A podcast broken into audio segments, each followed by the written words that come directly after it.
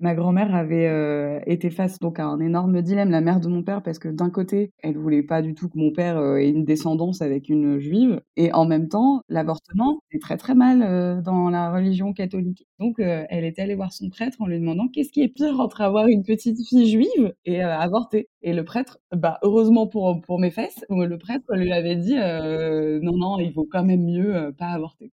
Le bazar, le bazar.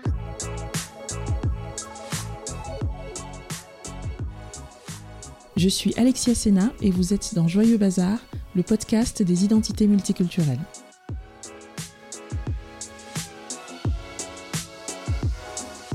Je suis très heureuse de vous retrouver ici après cette longue pause. Alors nous démarrons sur les chapeaux de roue comme vous l'avez entendu. Nous démarrons la saison 3 qui sera sur le thème de la rencontre. C'est parti Aujourd'hui, je reçois Marion. Marion est française. Et là, les gens se disent, est-ce que c'est le bon podcast? Oui, Marion est française d'un papa catho-vieille France et d'une maman juive tunisienne et polonaise. Alors comment on se construit quand on ne se sent à l'aise dans aucun des deux mondes qui vous a construit? Quand on aimerait tant appartenir aux deux mais qu'en fait chacun semble vous demander de choisir Dans 15 jours, Marion part vivre à Toronto et je l'ai attrapée juste avant pour lui poser ces questions importantes et délicates. Bonjour Marion. Bonjour Alexia.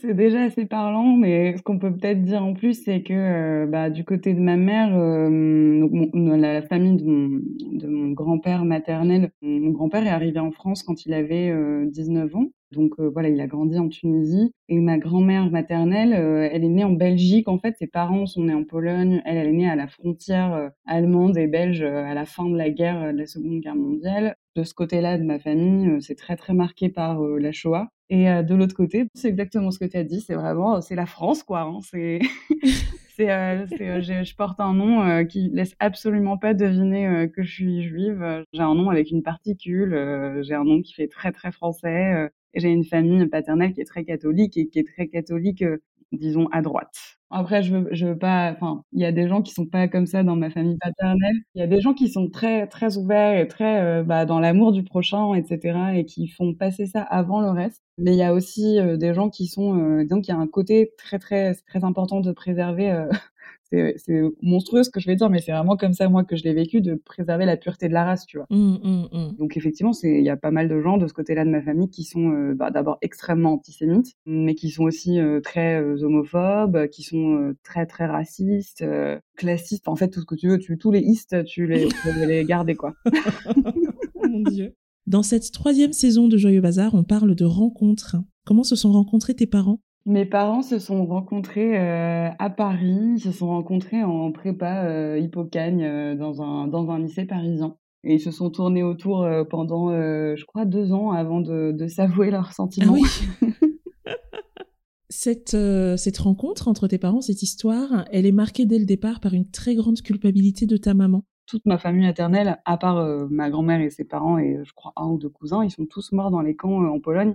Et du coup, euh, même si dans le judaïsme, le judaïsme se transmet euh, par la mère, d'ailleurs c'est ce que ma mère se disait pour se, pour se, voilà, pour quand même se, se rassurer, se consoler sur ses choix.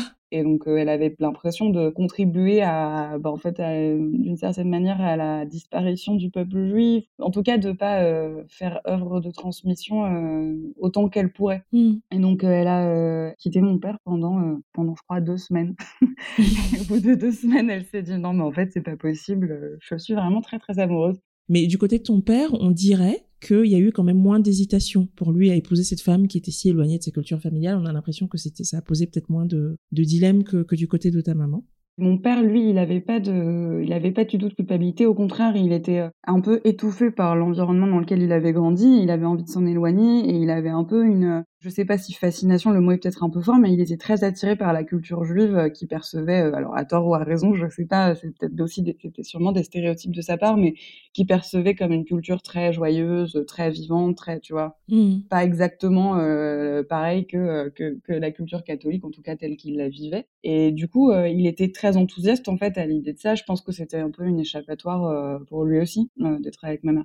J'ai l'impression que sur le papier, tes parents pourraient former un couple très bénéton, tu vois, euh, le symbole euh, de la tolérance, euh, du cato-cato qui épouse une femme juive et tout. Et en fait, quand on creuse, on se rend compte qu'ils étaient quand même déjà un peu englués chacun dans les, crispations de, sa communauté, quoi. Complètement, c'est une très juste analyse.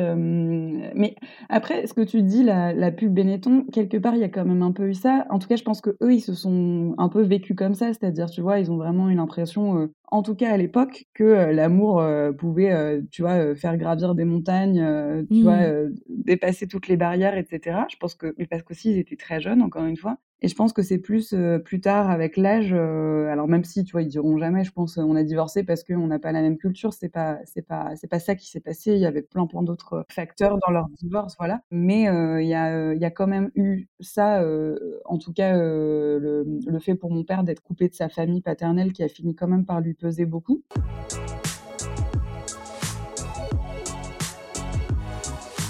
Comment ça se passait entre les deux familles euh, quand tu étais petite? Quels souvenirs tu as des deux environnements et des relations entre les deux environnements?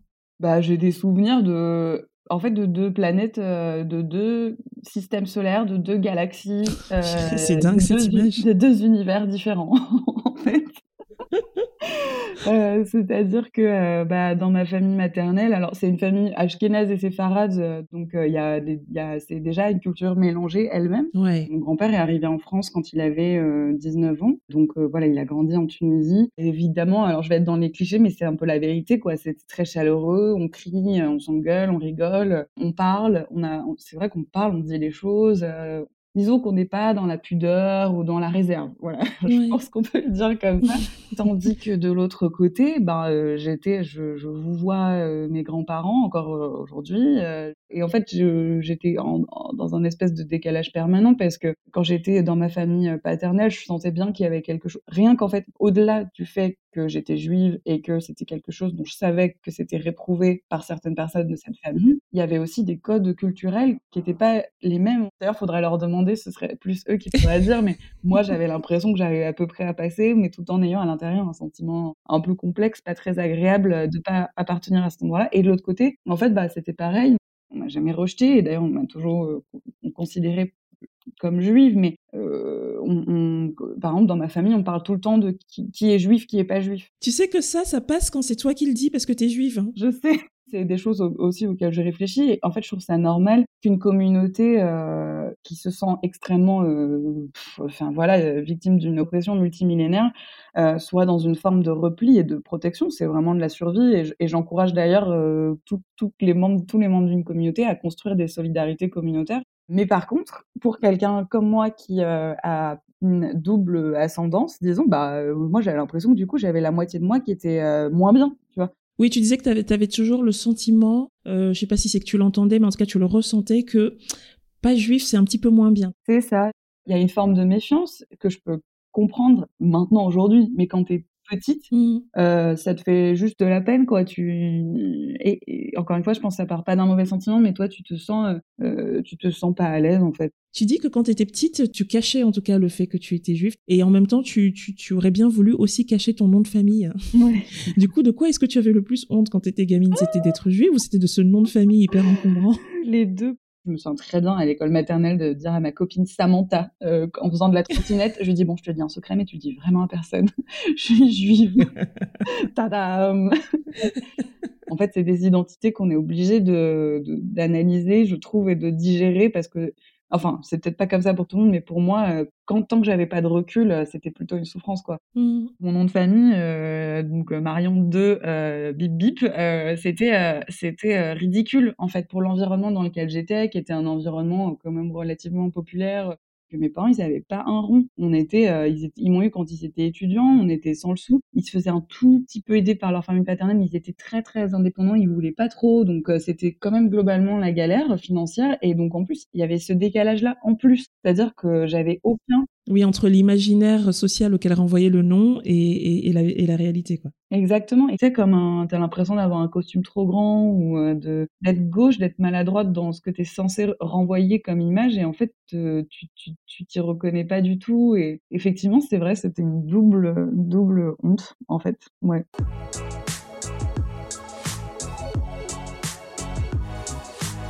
Je voudrais te rappeler ces mots dans l'épisode 26 avec, euh, avec Maboula Soumaoro, qu'on ne présente plus, donc universitaire, spécialiste des diasporas. Je sais que tu as écouté très attentivement cet mhm. épisode.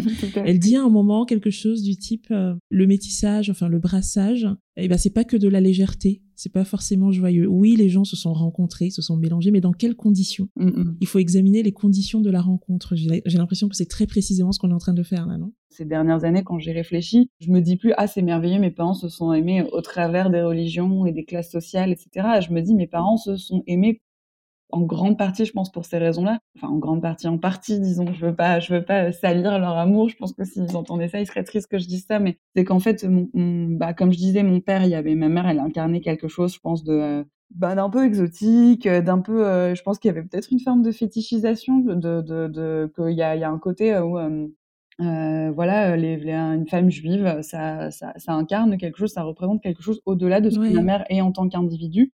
Et pour ma mère, je pense qu'il y avait un aspect de, un peu de quelque chose de rassurant en fait dans le fait d'être avec, euh, de savoir déjà que elle-même et ses enfants vont porter un nom qui font que si jamais tout part en cacahuète de nouveau, comme il y a quelques décennies, bah on est protégé et que euh, on, consolide nos liens avec la France, tu vois. Donc on est vraiment là, on est vraiment intégré, on fait partie de la France.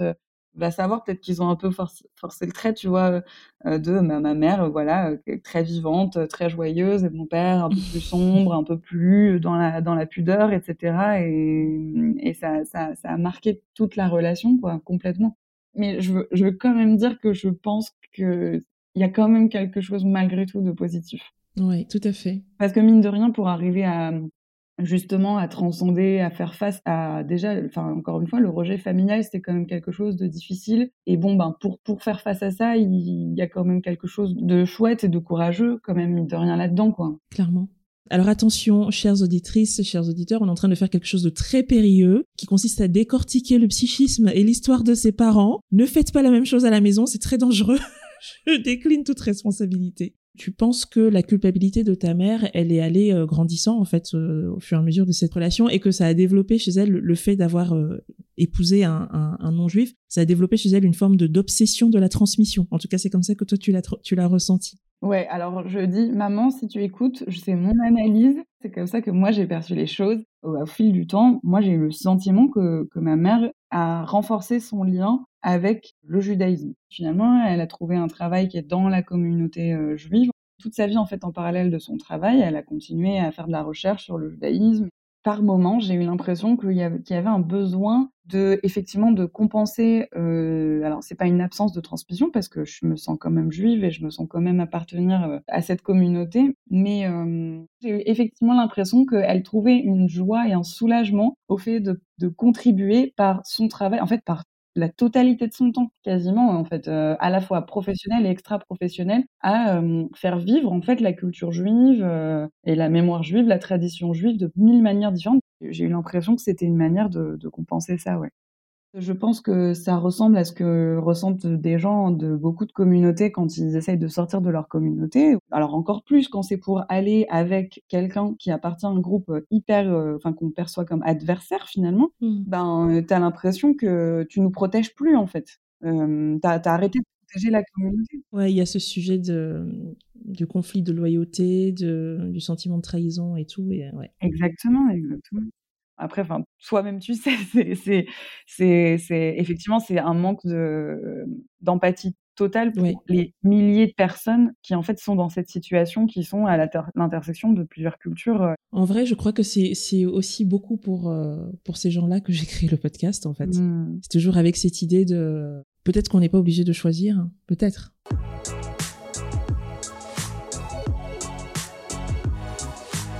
Est-ce que tu as pu avoir l'impression que des gens euh, de ta famille avaient une forme de déception euh, du fait que justement tu n'aies pas choisi un camp? Ça n'a aucun sens de choisir. Ça ne veut pas dire qu'en grandissant, on ne peut pas euh, se rendre compte qu'on s'identifie plus à l'une des deux cultures, qu'elle nous a plus influencé. Mais après, mon identité, c'est pas juste un mélange de, de, de, et de juives. ce serait hyper réducteur de dire ça. C'est mmh, mmh. un troisième truc. je me sens beaucoup plus définie par le fait d'être un mélange que par le fait d'être juive ou euh, voilà d'avoir cet héritage catholique. Mmh. Même si j'avais voulu, on m'aurait pas laissé le choisir le camp. C'est ça qu'en fait qui est compliqué, c'est que effectivement clairement j'ai senti cette déception. Mais alors est-ce que c'est ce que je projette? C'est plus moi, je pense, en enfant et même adolescente et même parfois aujourd'hui qui euh, qui, chope des petits mots, des petites attitudes en me disant ah ça ça montre bien qu'il y a une déception, euh, euh, que je sois pas plus dedans. Mais en même temps déjà mes parents j'ai pu en parler avec eux finalement tu vois c'est des choses qu'on a pu se dire et donc euh, en tout cas si jamais ils ont senti la déception ils se sont je pense qu'ils ont fait quand même beaucoup d'efforts pour pas me le faire sentir. Et, euh, et du coup oui de la, de la une forme de déception mais que je pense dont j'ai et qui m'a fait souffrir euh, très clairement mais que je pense qu'aujourd'hui euh, je j'ai complètement accepté l'idée que c'est hors de ma portée en fait. J'aurais jamais pu euh, déjà je le en fait je le veux pas je veux pas rentrer dans ces moules-là, et ça c'est très agréable de pouvoir de s'en rendre compte en fait. C'est que en fait ça, ça aurait été en dissonance totale avec euh, ce que je suis ou ce que ou même mes opinions, enfin plein de choses, et que de toute façon je ne pourrais pas, même si je le voulais, parce que j'incarnerais toujours euh, quelque chose d'autre, Mmh. d'un côté comme de l'autre. Et en fait finalement ça fait du bien d'accepter que c'est pas possible. Tu as une petite sœur qui a 10 ans de moins que toi et qui, a priori, n'a pas du tout le même ressenti par rapport à tout ce qu'on vient d'évoquer là. En fait, c'est juste moi qui me prends la tête euh, comme une folle, mais elle, elle est super chill. Je pense qu'elle a vu, tu vois. Moi, comme je me suis pris la tête pendant des années, elle s'est dit c'est bon, le taf il est fait. euh, moi, je peux, juste la suivre, euh, tu vois, genre tranquille. Ça me fait penser à deux frères que j'ai reçus dans l'épisode 3. Donc c'est Walid et, Walid et Riyad. Ils ont 13 ans d'écart et ils ont eux aussi deux rapports assez différents à leur identité euh, française et algérienne. Bon, en même temps, on sait tous que les aînés, ils sont fatigants et les petits derniers, ils comprennent rien à rien. Mais je me souviens très bien de cet épisode, il était hyper chouette. Et effectivement, c'était marrant de voir comme ils avaient pas du tout le même rapport. Mais aussi parce que tes parents, ils se comportent pas du tout de la même manière euh, à 10 ans d'écart. Oui, clairement.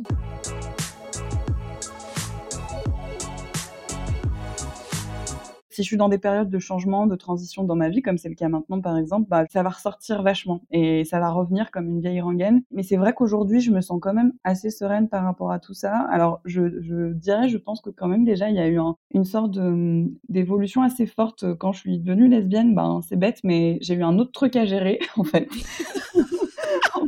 De- J'adore. euh, à un moment, euh, faut choisir ses combats. Pour le coup, c'était quelque chose d'encore plus intime et plus vaste dans ma vie qui m'a placée dans un rapport euh, bah, complexe à plein, plein de gens, en fait. Et du coup, j'ai été obligée, beaucoup plus que finalement avec ces questions de judaïsme, tu vois, où bon, c'est pas un truc qui est au centre de ma vie non plus. Ben, là, c'était tellement au centre de ma vie que j'ai vraiment été obligée de, de me dire que bah, je suis comme je suis. C'est vraiment la phrase, hein, la phrase bateau, mais que je peux, je peux pas plaire en fait à tout le monde et que si des gens ne sont pas contents de ce que je suis, ils peuvent aller se faire cuire un œuf. Ça, c'est déjà quand même la, base. Et, je pense vraiment que de rentrer ben, dans la communauté queer, LGBT, tout ça, ça m'a vraiment aidé par rapport à ça. Souvent, c'est plus les autres qui pro- projettent quelque chose sur toi Hmm. que voilà qui sont confus par ce que t'es, par ton identité, ils, ils sont inquiets, ils arrivent pas trop à te ranger sur une petite étagère, donc ça les perturbe. Mais en fait, toi, bah t'es là quoi. Mais moi, j'ai, en fait, moi j'existe, j'ai pas de problème avec tout ça. Je suis capable de communiquer avec plein de gens différents euh, et euh, je me, re- je suis capable de reconnaître euh, ma part d'humanité dans plein d'autres gens, de plein de cultures, même quand on n'a pas les mêmes opinions. Tu retournes un peu le stigmate de, de euh, je, je suis pas à ma place. Ah, au contraire, je suis presque trop à ma place partout et je suis dans un espèce de truc ultra connecté à l'humanité en fait. Enfin, tu vois, c'est un peu des grandes phrases tout ça, mais mais moi je le ressens Mhm. vachement de une capacité. Alors pas tout le temps, tu vois, j'ai pas tout le temps l'énergie et il y a des moments aussi où j'ai besoin de me protéger. Tu m'as dit une phrase que tu, que tu as entendue euh, dans le merveilleux podcast féministe qui s'appelle Un podcast à soi. On pense toujours aux frontières pour se demander si on est d'un côté ou de l'autre, mais moi je me demande comment habiter la frontière. C'est une très jolie phrase. On a cette illusion qu'il y a des incompatibilités ou des contradictions. Mais en fait, encore une fois, c'est les autres qui te disent, qui te donnent ce message. Mais en fait, toi, tu es la preuve vivante qu'en fait, il n'y a pas d'incompatibilité, qu'on peut porter plusieurs messages euh, les uns à côté des autres et des messages et justement et expliquer euh, comment ces messages ne sont pas contradictoires. Mais c'est comme euh, Fatima Das euh, qui a écrit un bouquin, enfin, je pense que les gens connaissent, mais sur qui est lesbienne et musulmane et qui parle de ça. Et chacun a sa propre approche. Tout le monde dit ah mais comment vous faites pour être à la fois musulmane et lesbienne? Ben en fait, c'est vous qui partez du principe que c'est incompatible. Figure-toi que j'ai découvert, en préparant cette conversation, que l'écrivaine Léonora Miano, que j'adore, Mhm. a écrit un, a publié un ouvrage qui s'appelle Habiter la frontière, Ouais. qui est un recueil de, de conférences. Et j'ai très envie de te lire, Marion, cette phrase qui est tirée de la quatrième de couve. La frontière dit que les peuples se sont rencontrés, quelquefois dans la violence, la haine, le mépris, et qu'en dépit de cela, ils ont enfanté du sens. On pourrait rajouter de la beauté. C'est exactement ça. C'est vraiment exactement ça. Ben, je voulais t'offrir cette phrase.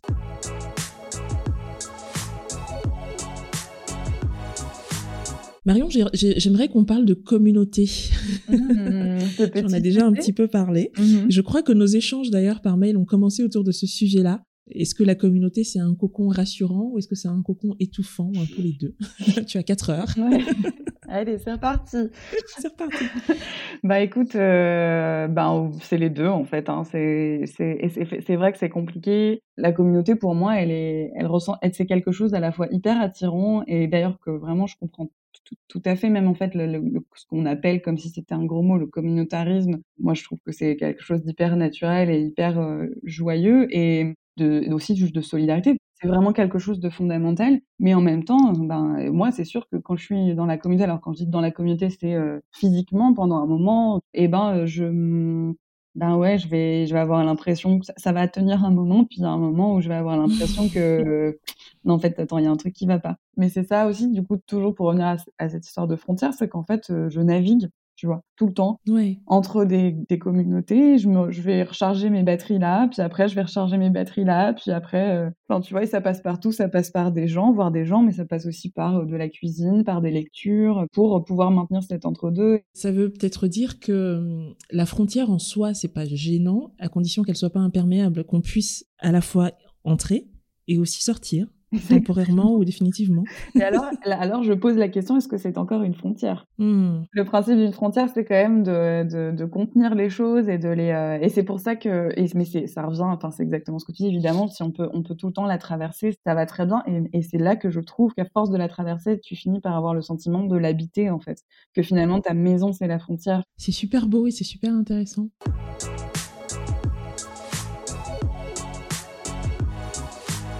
Bon alors, te voilà en partance pour le Canada. où Tu vas rejoindre ta copine. Au-delà de cette belle histoire d'amour, est-ce que tu penses, est-ce que tu espères que le Canada va euh, constituer une forme de tiers-lieu? Mhm. qui va peut-être un peu apaiser le, le questionnement identitaire Est-ce que tu as cet espoir-là?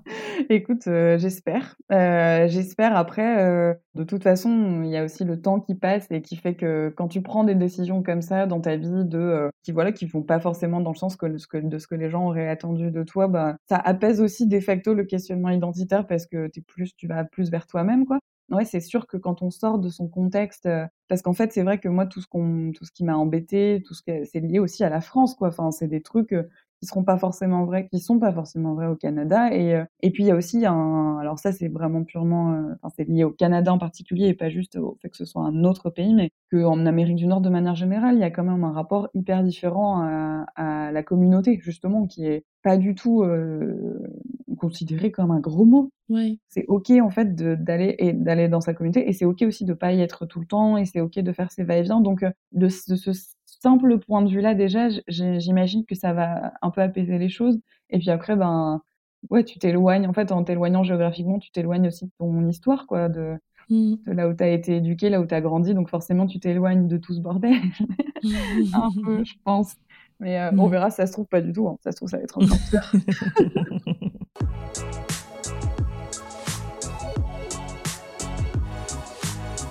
va euh, aller à la question rituelle de fin de ce podcast que je te pose de manière hyper bold. Marion, qui es-tu devenue? Euh, ben, je pense que je... En fait, je pense que je suis devenue quelqu'un qui euh, sait pas, tu vois, qui accepte de pas savoir. En fait, c'est un peu ça, je pense. C'est trop beau comme réponse. Je pense que comme je sais que ça varie et que justement j'essaye de l'accepter et que j'ai- pas envie en fait de, de mettre un mot figé et donc euh, je pense que ouais c'est peut-être en tout cas moi je me sens je me sens euh, plus épanouie en avec cette réponse là disons. merci Marion. Merci Alexia. Non mais merci infiniment.